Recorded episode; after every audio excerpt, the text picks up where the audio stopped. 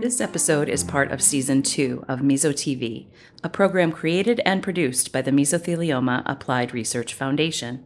We thank the following sponsors for their support of our organization and its work Merck, the Gori Law Firm, Early, Lucarelli, Sweeney, and Meisenkothen, and AstraZeneca. So, good afternoon, Dr. Rimner. Um, thank you for joining us today for our latest episode of Meso TV. Thank you for having me. So, uh, Dr. Rimner, I understand that you're a radiation oncologist and you're at Memorial Sloan Kettering. Yes. Um, So, could you tell us a little bit more about who you are and, you know, the faculty, et cetera? Yeah. So um, I'm a radiation oncologist specializing in mesothelioma, specifically pleural mesothelioma. I, um, of course, treat all other kinds of cancers in the chest area as well, but have a particular research interest in mesothelioma. Um, I joined the faculty at Memorial in 2010 and took over the thoracic service at that time. I had also done all my training there. And um, very quickly jumped into the mesothelioma arena um, because at that time we had a phase two trial with a novel radiation technique ongoing that I um, continued and completed. And um, we'll be talking more about that later today. Um, and we just have a really experienced and cohesive mesothelioma team uh, with our surgeons, our medical oncologists. And so when I started as faculty, um, it was a natural transition to join that team. It's been a very fruitful collaboration. Um, as a large center, we of course see large numbers of patients, even with rare diseases like mesothelioma. And so that helps build um, experience, build uh, an expertise in um, treatment decisions, but also managing patients, managing side effects, managing what comes next. Mm-hmm. And so um, that, that's an advantage uh, uh, or and a privilege uh, to, to work in such a such a place and such a group. So um, yeah, I'm now the director of thoracic radiation oncology research, and um, yeah, lead multiple clinical trials in mesothelioma and other thoracic cancers. Congratulations. Um, I didn't know about that promotion, so that's great to know because uh, I know that, you know, you've been um, very involved with the foundation, you know, for many years. And, you know, I recall all of you, the radiation oncologists, you know, leaders in this field, sitting at one of our symposiums. Yeah. When speaking to other faculty members and patients and community and saying, you know, we have many unanswered questions, Yeah. particularly in radiation oncology. And I think that discussion really has spurred, you know, many to really start looking at, let's, you know, how do we get these clinical trials up and running and how do we get it done? So do you want to talk to us a little bit about, you know, your thoughts on why we have this trial and, you know, why it's necessary? Yeah. So um, we have now a phase three randomized trial on the role of radiation therapy following surgery and chemotherapy, targeting the entire space where the pleura was before the surgery. And that is a technique that we have developed at Memorial Sloan Kettering um, starting in 2005. And we've refined the technique ever since in the last 15 years. We've uh, at first, you know, started doing a few patients and then launched two trials, first at our institution and then expanding it to five other institutions where we taught them the same technique and made sure that it can not only be done in our hands safely, but also in multiple institutions and that um, we were you know, able to export the technique to other radiation oncology departments, which is obviously important uh, if we wanted to do a trial that is multi-institutional, national, um, that it can be safely done in multiple hands and not just by us. Uh, how many centers will be participating in this clinical trial? So in the current trial, that's a little bit open yet. We have uh, letters of uh, interest and confirmation that uh, from 23 institutions that want to participate and have expressed that. But even but since we've opened the study, actually we've had several institutions that were not writing us letters uh, of intent um, that have joined. Um, currently, the study is in the process of being opened at multiple institutions. There's a little bit of a delay due to COVID um, and the IRB approval process within the institutions. Um, but now it is open at Memorial, it's open at the Cleveland Clinic, it's open at Baylor, it's open at Mayo, and the Boston centers are coming on, and many others. Uh, Mount Sinai is uh, coming on shortly. So um, yeah, we, we're trying to, oh, oh, Chicago as well. Yeah, so centers then. Yeah, we're trying to have a center really in every region of the US since it's a national trial.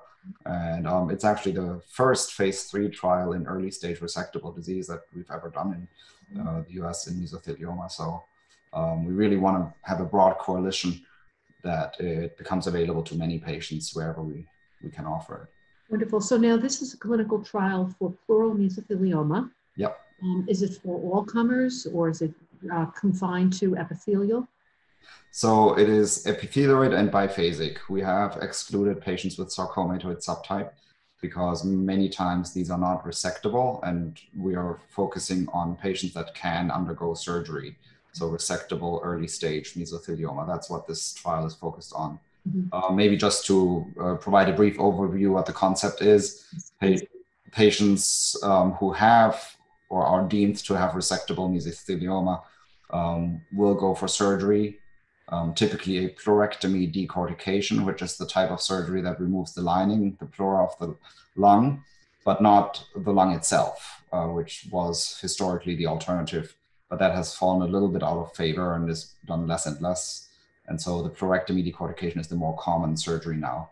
What that does is it leaves the lung in place on both sides, so the patient has both lungs, and that has been shown to probably be, be actually associated with better survivals probably just because it's a less extensive surgery and easier to recover from.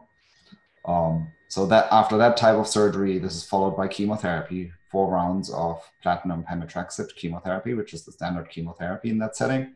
And then we are randomizing, meaning randomly assigning patients to either get this novel radiation technique, which we have dubbed IMPRINT. Mm-hmm. Um, it stands for intensity modulated pleural radiation therapy, um, or no further treatment. Um, because it is not clear that the addition of radiation, um, you know, how much of a benefit it provides in terms of survival. We have an inkling, obviously, from our previous trials, but we first needed to demonstrate that it's a safe technique, that we can safely perform it, that we don't hurt people that way. Mm-hmm. And um, now that it looks promising, we actually have to do the definitive trial to prove that it actually improves the outcomes and controls the mesothelioma as we think it does. But um, for that, we need that definitive trial where patients get assigned 50 50 to get the radiation or not get the radiation after chemotherapy and surgery. It is important to note that patients have to start the whole pro- program from the beginning. So they can't have surgery and chemotherapy first and then come to us and say, Can I still participate in the trial and get the radiation or not? They have to be enrolled upfront and so it's really important to be um, mindful of this uh, when seeing new mesothelioma patients uh, that are newly diagnosed and have not started any other therapy. So, um, so patients then, once they're diagnosed with mesothelioma and they're, you know, usually referred to referred to a center of excellence. Yeah. At that point, they would meet with the medical oncologist, surgeon, perhaps radiation oncologist. Correct. A trial would be presented, a consent form would, would be signed. Yeah they would start the treatments. Yeah. I know there's a difference in some centers where some of the surgeons prefer chemotherapy prior to surgery. Mm-hmm. Some of them do it afterward. Um, yeah. Have you made any allowances for the variations in, in practice? Yes, we allow both sequences. Mm-hmm. Um, it's the same amount of uh, chemotherapy. Mm-hmm. It's the same type of surgery. Both has to be done exactly per protocol guidance, but the sequence, whether chemotherapy goes first or surgery goes first, we've allowed for both.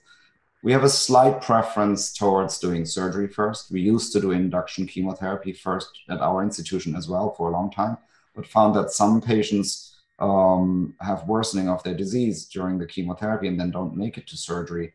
And so then, you know, they cannot continue on the program. So whenever we think that a patient is actually a candidate for surgery, we have shifted towards doing surgery first Mm-hmm. But there are certainly uh, situations where it makes sense to do chemotherapy first, and we allow for that, and we do it ourselves as well. Um, and mm-hmm. like you know, it, it's a clinical judgment. It depends really on on the specific patient. Mm-hmm. So now they so they they've either had chemotherapy or they go, goes directly you know directly to surgery. Yes. Following the surgery, um, what is about the, the recovery time that's allowed within this protocol before they jump into the next modality? Yeah, we allow eight weeks between each modality, between surgery and chemotherapy, and chemotherapy and radiation. Mm-hmm. Um, that's, in our experience, uh, sufficient for most patients. Mm-hmm. Um, we usually don't start anything before four weeks from the last treatment because three, four weeks is about the time that most people need to recover from the last treatment. Mm-hmm. Um, obviously, if someone flies through the treatment and does really well, we can start sooner, but we that that is the realistic time frame. Um, that's not to say that we cannot make exemptions if someone really needs more time, and that's in the clinical judgment of the treating physicians. Um, and but but it would be a what we call a deviation from the actual uh, protocol. And um, you do a randomization, so the chemo and, the surgery are definite. Radiation is what the randomization is. Now, when does the randomization take place, and when are the patients informed about you know what arm they're in? Yeah. So after the second treatment, surgery or chemotherapy, before they start radiation or would start radiation, that's when the randomization happens and that's when they the patients would be informed obviously there cannot be any um, placebo radiation um, so patients will know whether or not they get radiation um, but that's before we start anything they would of course be informed uh, which arm they get assigned to so uh, I guess another question I have, and I don't know if you've made allowances for if a patient was to come to say your institution and get their surgery and their chemotherapy with you, yeah. um, but have a participating center near the home where they yeah. would and they have their radiation closer to home at a participating center. Yes. Mm-hmm. Actually, it's uh, more common for the chemotherapy mm-hmm. um, to be done locally or uh, closer to home at participating centers, and we've allowed for that. Surgery and radiation, um, we've actually built in a lot of quality control mm-hmm. um, because many trials in mesothelioma are very heterogeneous. And so we've been very strict at making sure that surgeons have the experience that it takes to do a good surgery. And um, they have to ha- they have to show us how many cases uh, they operate on, how they've done, um, how many complications they've had um, before they even are allowed to open it at their institution. And then um, each uh, surgery is being reviewed as well by Dr. Rusch, who's our surgical co-PI and uh, a national and international expert on, on this type of pleurectomy decortication. Um, for the radiation part, again, the institutions have to meet a lot of previously defined criteria from a technical perspective, as well as from um, uh, an experience. Although for, for the radiation, we've allowed institutions with little experience to enroll because what we have committed to is that I will personally review every single radiation plan in the country. Mm-hmm. So every patient that enrolls in any radiation facility that participates in this trial will have to be pre-reviewed by me um, and verified and signed off on. So they the, the thing about radiation is you can measure exactly how much radiation goes where You can measure how much radiation goes to where the mesothelioma was before surgery. You can measure how much radiation goes to all the normal organs like the lung, the heart, the esophagus. Um, and you can, by doing so, control what the likelihood of complications will be. And so there are very clear guidelines that we have to meet. Mm-hmm. And um, it takes a very experienced radiation oncology and medical physics team to program the machine correctly. Mm-hmm. Um, it's not enough to just have a machine mm-hmm. um, that's fancy and shiny and looks good, but you actually have to know how to program it specifically for the, for this very complex radiation technique. So we've committed to doing the QA all you know at memorial and verify every step of the radiation ourselves. Which is excellent because that really gives you the opportunity at a conclusion of a trial to be able to make those comparisons that everybody is getting radiation designed by an expert, um, adequate, yeah. Um, and then, of course, you'll be collecting all the toxicity data as well. So, you know, I think many of the people who will be listening to this this part of the um, of, of, the series, you know, have a fair idea about the chemotherapy and the surgery. So, mm-hmm. I'd like to zone in a little bit more on radiation, on the IMRT. Yeah. What type of side effects do you see, and how do you mitigate for those side effects? Yeah.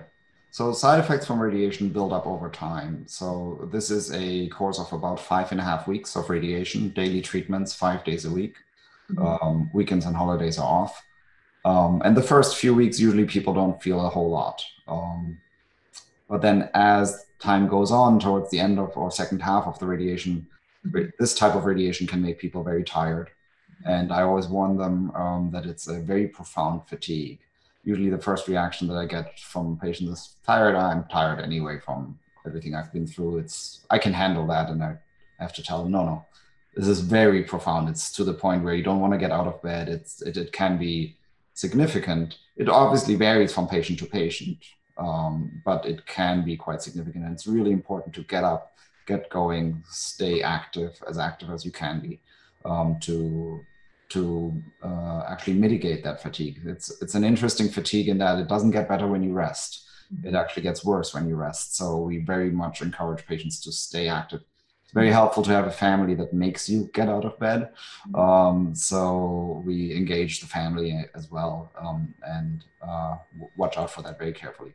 That's been actually one of the most uh, significant side effects, um, and that can last uh, beyond the radiation for several weeks or even months. It mm-hmm. gradually disappears over time.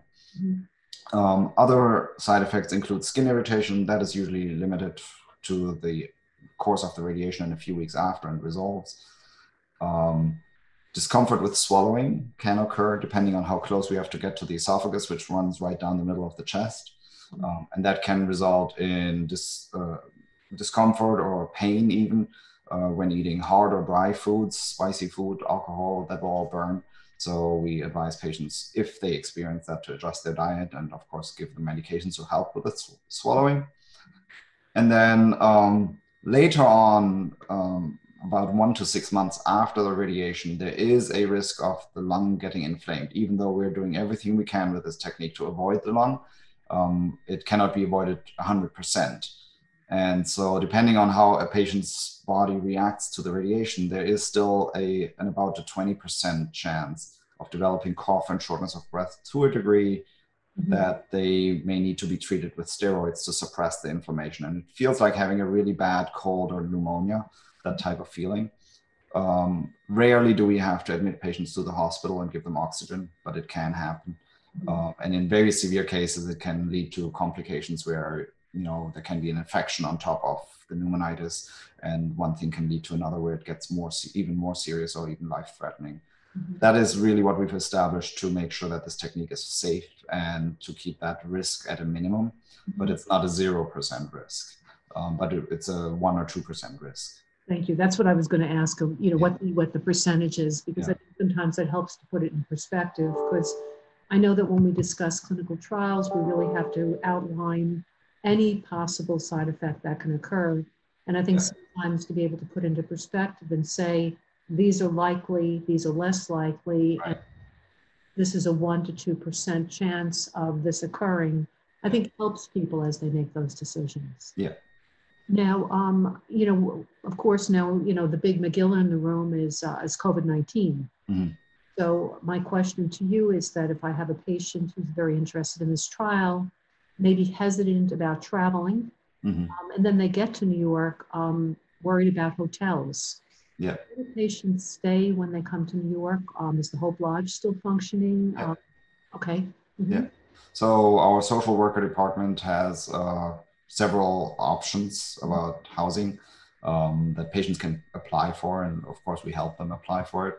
Uh, Hope Lodge is uh, one of our more commonly used ones from the American Cancer Society and uh, has the advantage that it's a little bit more than a, just a hotel room. It has a kitchenette and um, feels a little bit like your own small apartment mm-hmm. um, and your own space. Mm-hmm. So it, it, does, you're absolutely right. It does require a commitment by patients and their families to undergo a treatment like that, especially when it's not close to home. Mm-hmm. We try to make it as possible, as you know, as, as easy as possible. That's not to say that it's easy, but um, we, we have ways to, to help with that, yes.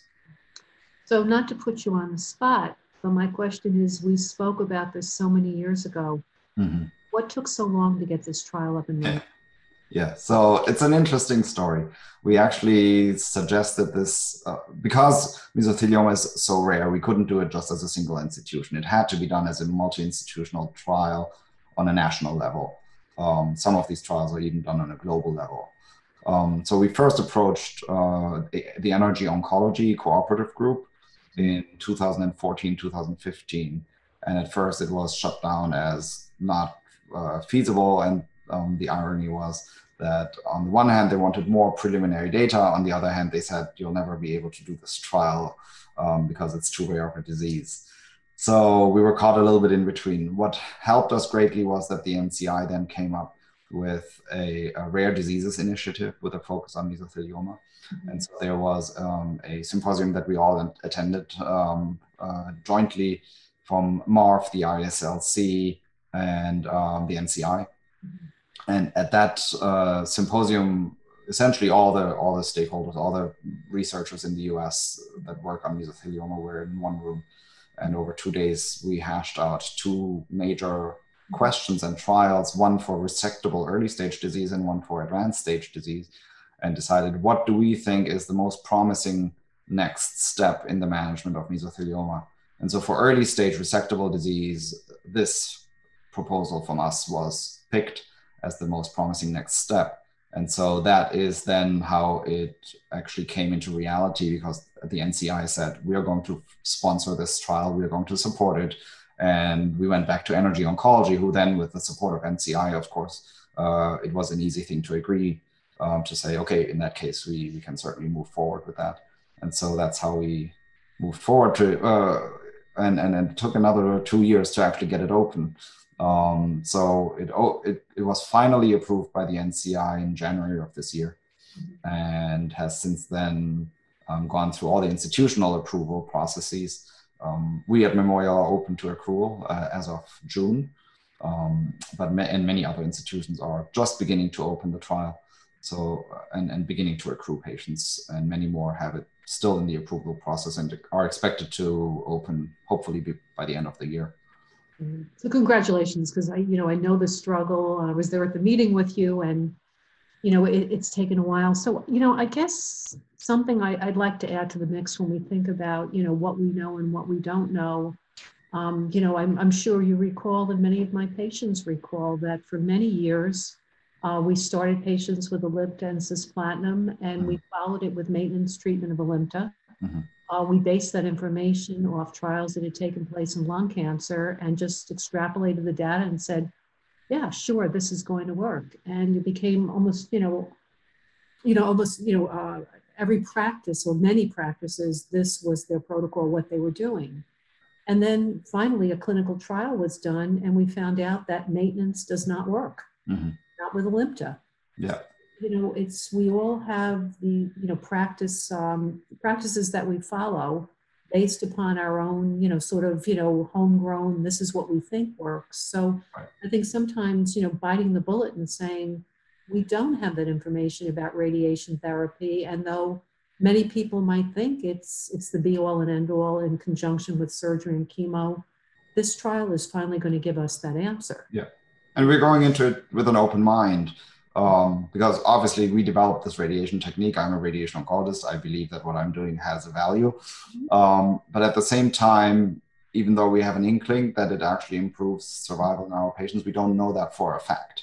Um, you need the appropriate statistical power. You need enough patients assigned to getting the radiation and not getting the radiation to really be able to analyze that carefully and make a definitive statement. And at the same time, it's not an easy treatment. It's not a walk in the park. Um, and so we're very mindful of that. And because of that, we also have built in patient reported outcomes. We want to hear from the patients how do they feel and how hard is it from their perspective, not just from me looking at them. Mm-hmm. And do they at the end think that it was all worth it? Uh, because that is important as well, right? If you can improve survival in patients, that's a great thing. But you also want to make sure that you can improve survival and have good survival, have actually good quality of life, even if maybe for a period of time you have, you're going through some rough treatments. Eventually, you want to actually recover from that and enjoy the, the benefits of having gone through a tough treatment. So we are looking at that as well, not just looking at does radiation work. So you're looking at sort of the Cantrell model of the time trade-off. Um, yeah. Yes. Okay. Right. Remember those studies were done many years ago, but they hold value today because yeah it is. You know, I always tell patients you have to think about what you're buying with this. Yeah. You exactly. want to know that you have something to measure and something to think about. Right. That, you know, when you make these decisions, you know, I made this decision and what was my outcome and was it was was it worth it? So I think it's great that you're, you know, uh, including these, you know, uh, patient-reported outcomes. Um, quality of life survey, I imagine, is being done. Um, you know, and I don't want to put you on the spot. You don't probably have the protocol in front of you, but when are you doing the measurements with the quality of life? Is it periodically through all of the modalities or? Yeah. Good. Yes, exactly. Yeah. We, because it is really a package of three modalities. We call it the trimodality approach. Mm-hmm. Um, and each of the modalities has its own set of side effects. It's not just the radiation mm-hmm. um, that has side effects, it, they're, they're, all challenging treatments. Mm-hmm. Um, but at the end, we want to make sure that each, each of them is worth it. Thank you. So uh, what we'll do, uh, Dr. Rimner, at the conclusion of this interview and when we uh, put it up on the Meso uh, TV channel, uh, we'll also put a link to the clinical trial itself with the proper name mm-hmm. so that patients who are interested, um, if they're, you know, a uh, treating oncologist is not familiar with this protocol, yeah. they can get that information. But I think something that you said earlier is something that we really need to stress is do not jump in and start treatment immediately. Right. You need to understand what your options are um, because sometimes uh, you know patients are so worried about starting now right. they rule out some of these unique opportunities that are available to them when they're newly diagnosed yeah you want to make sure you have everything on the table so you can look at all of the options and make a decision yeah actually we i, I see that in my practice as well um, under, completely understandably patients are anxious to get started mm-hmm. however um, I, I explain to them that it's important to first really do all the tests and know exactly what the best course of action is. It's worse if you start something just because you were in a rush, makes yourself feel better, maybe just that you're doing something quickly. But at the same time, then after one or two uh, treatments of whatever you started on, you find out hmm, maybe that was not the optimal way to start, and you try to shift. And that's actually a worse situation than if you had spent, you know, maybe two weeks, three weeks upfront Mm-hmm. as long as you know patients are not too symptomatic and don't need medically urgent treatment but if they're if they can if they have the luxury of allowing themselves two three weeks to sort out what is the best cor- first course of action that time is actually well invested and well spent um, and then you can start on a on a course that is the most appropriate and optimal from the beginning and uh, what do you uh, what do you predict will be the time that will be needed to uh, to get this trial, uh, you know, to reach uh, to reach the number of uh, patients that you need to accrue? How yeah. Um, we aim to finish the trial within four to five years. Mm-hmm. Um, obviously, mesothelioma is a rare disease. Um, we're aiming for 168 patients.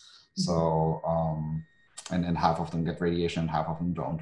Mm-hmm. Um, and then it all depends on how many patients we can mm-hmm. enroll and treat according to the protocol um, that will determine whether we can meet that timeline or not.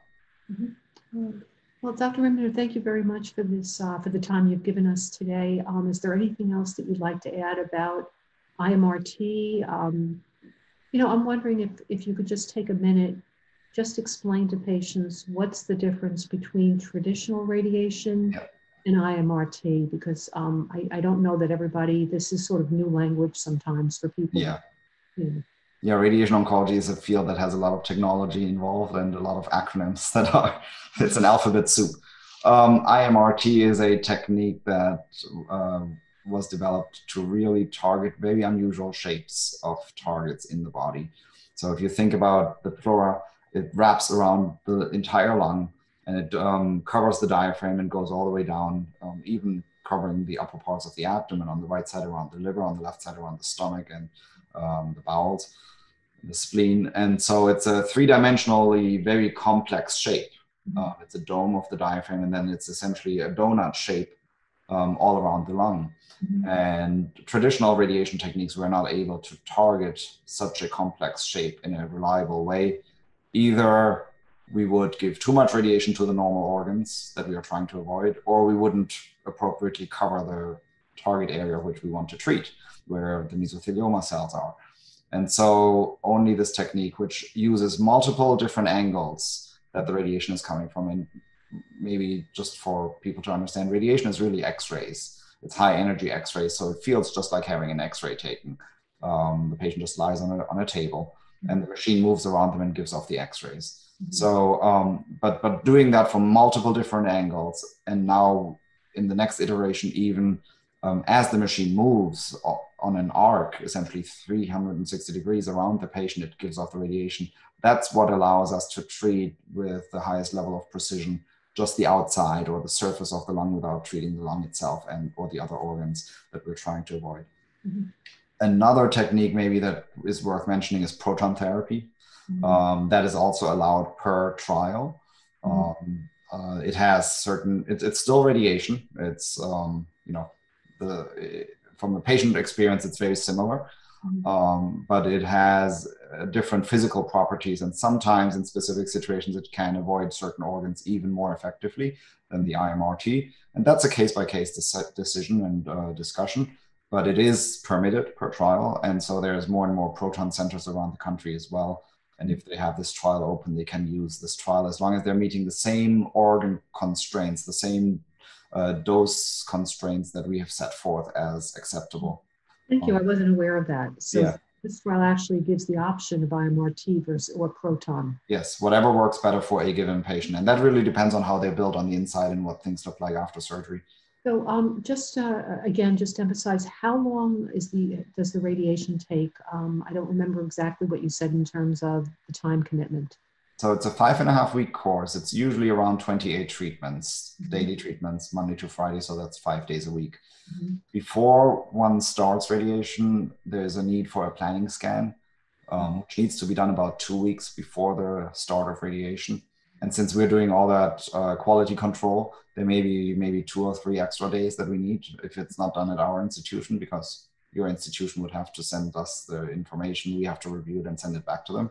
Mhm. Um, but again, that time is well spent Mhm. up front because once the pro- machine is programmed, everything is preset. So one scan about two weeks before the start of radiation, and then five and a half weeks of actual treatment. And um, how long are they on the table for? Because you know, I guess some patients are still, you know, they still are, are healing from their surgery. Yeah. Yeah. Um, usually somewhere around 30 to 45 minutes. Okay. Um, but it depends on how quickly we get them in the right position. We are very careful. This is millimeter precision, so we take X-rays to verify their position, and we move them a few millimeters until it's perfect, and then we actually deliver the radiation. And so it also depends on how how well a patient can lie still and not move. That makes things easier. if someone is uncomfortable then and, and and and wiggles a lot, then we have to adjust it more, and that takes longer. Um, so our goal is to make patients as comfortable as someone can possibly be on a hard table, um, because we know that makes it actually easier for the patient and also makes the treatment quicker. Thank you. So this was a very comprehensive look at the protocol and radiation in general. So I really appreciate the time and um, want to thank you again and wish you luck on uh, getting this, uh, you know, this protocol up. You know, you've gotten it up and running, getting it up at the other centers, and you know, getting what we need to, you know, get some of these very important data points. Yeah. Thank you, Dr. Rimner, and have a Thank very you. good day and stay safe.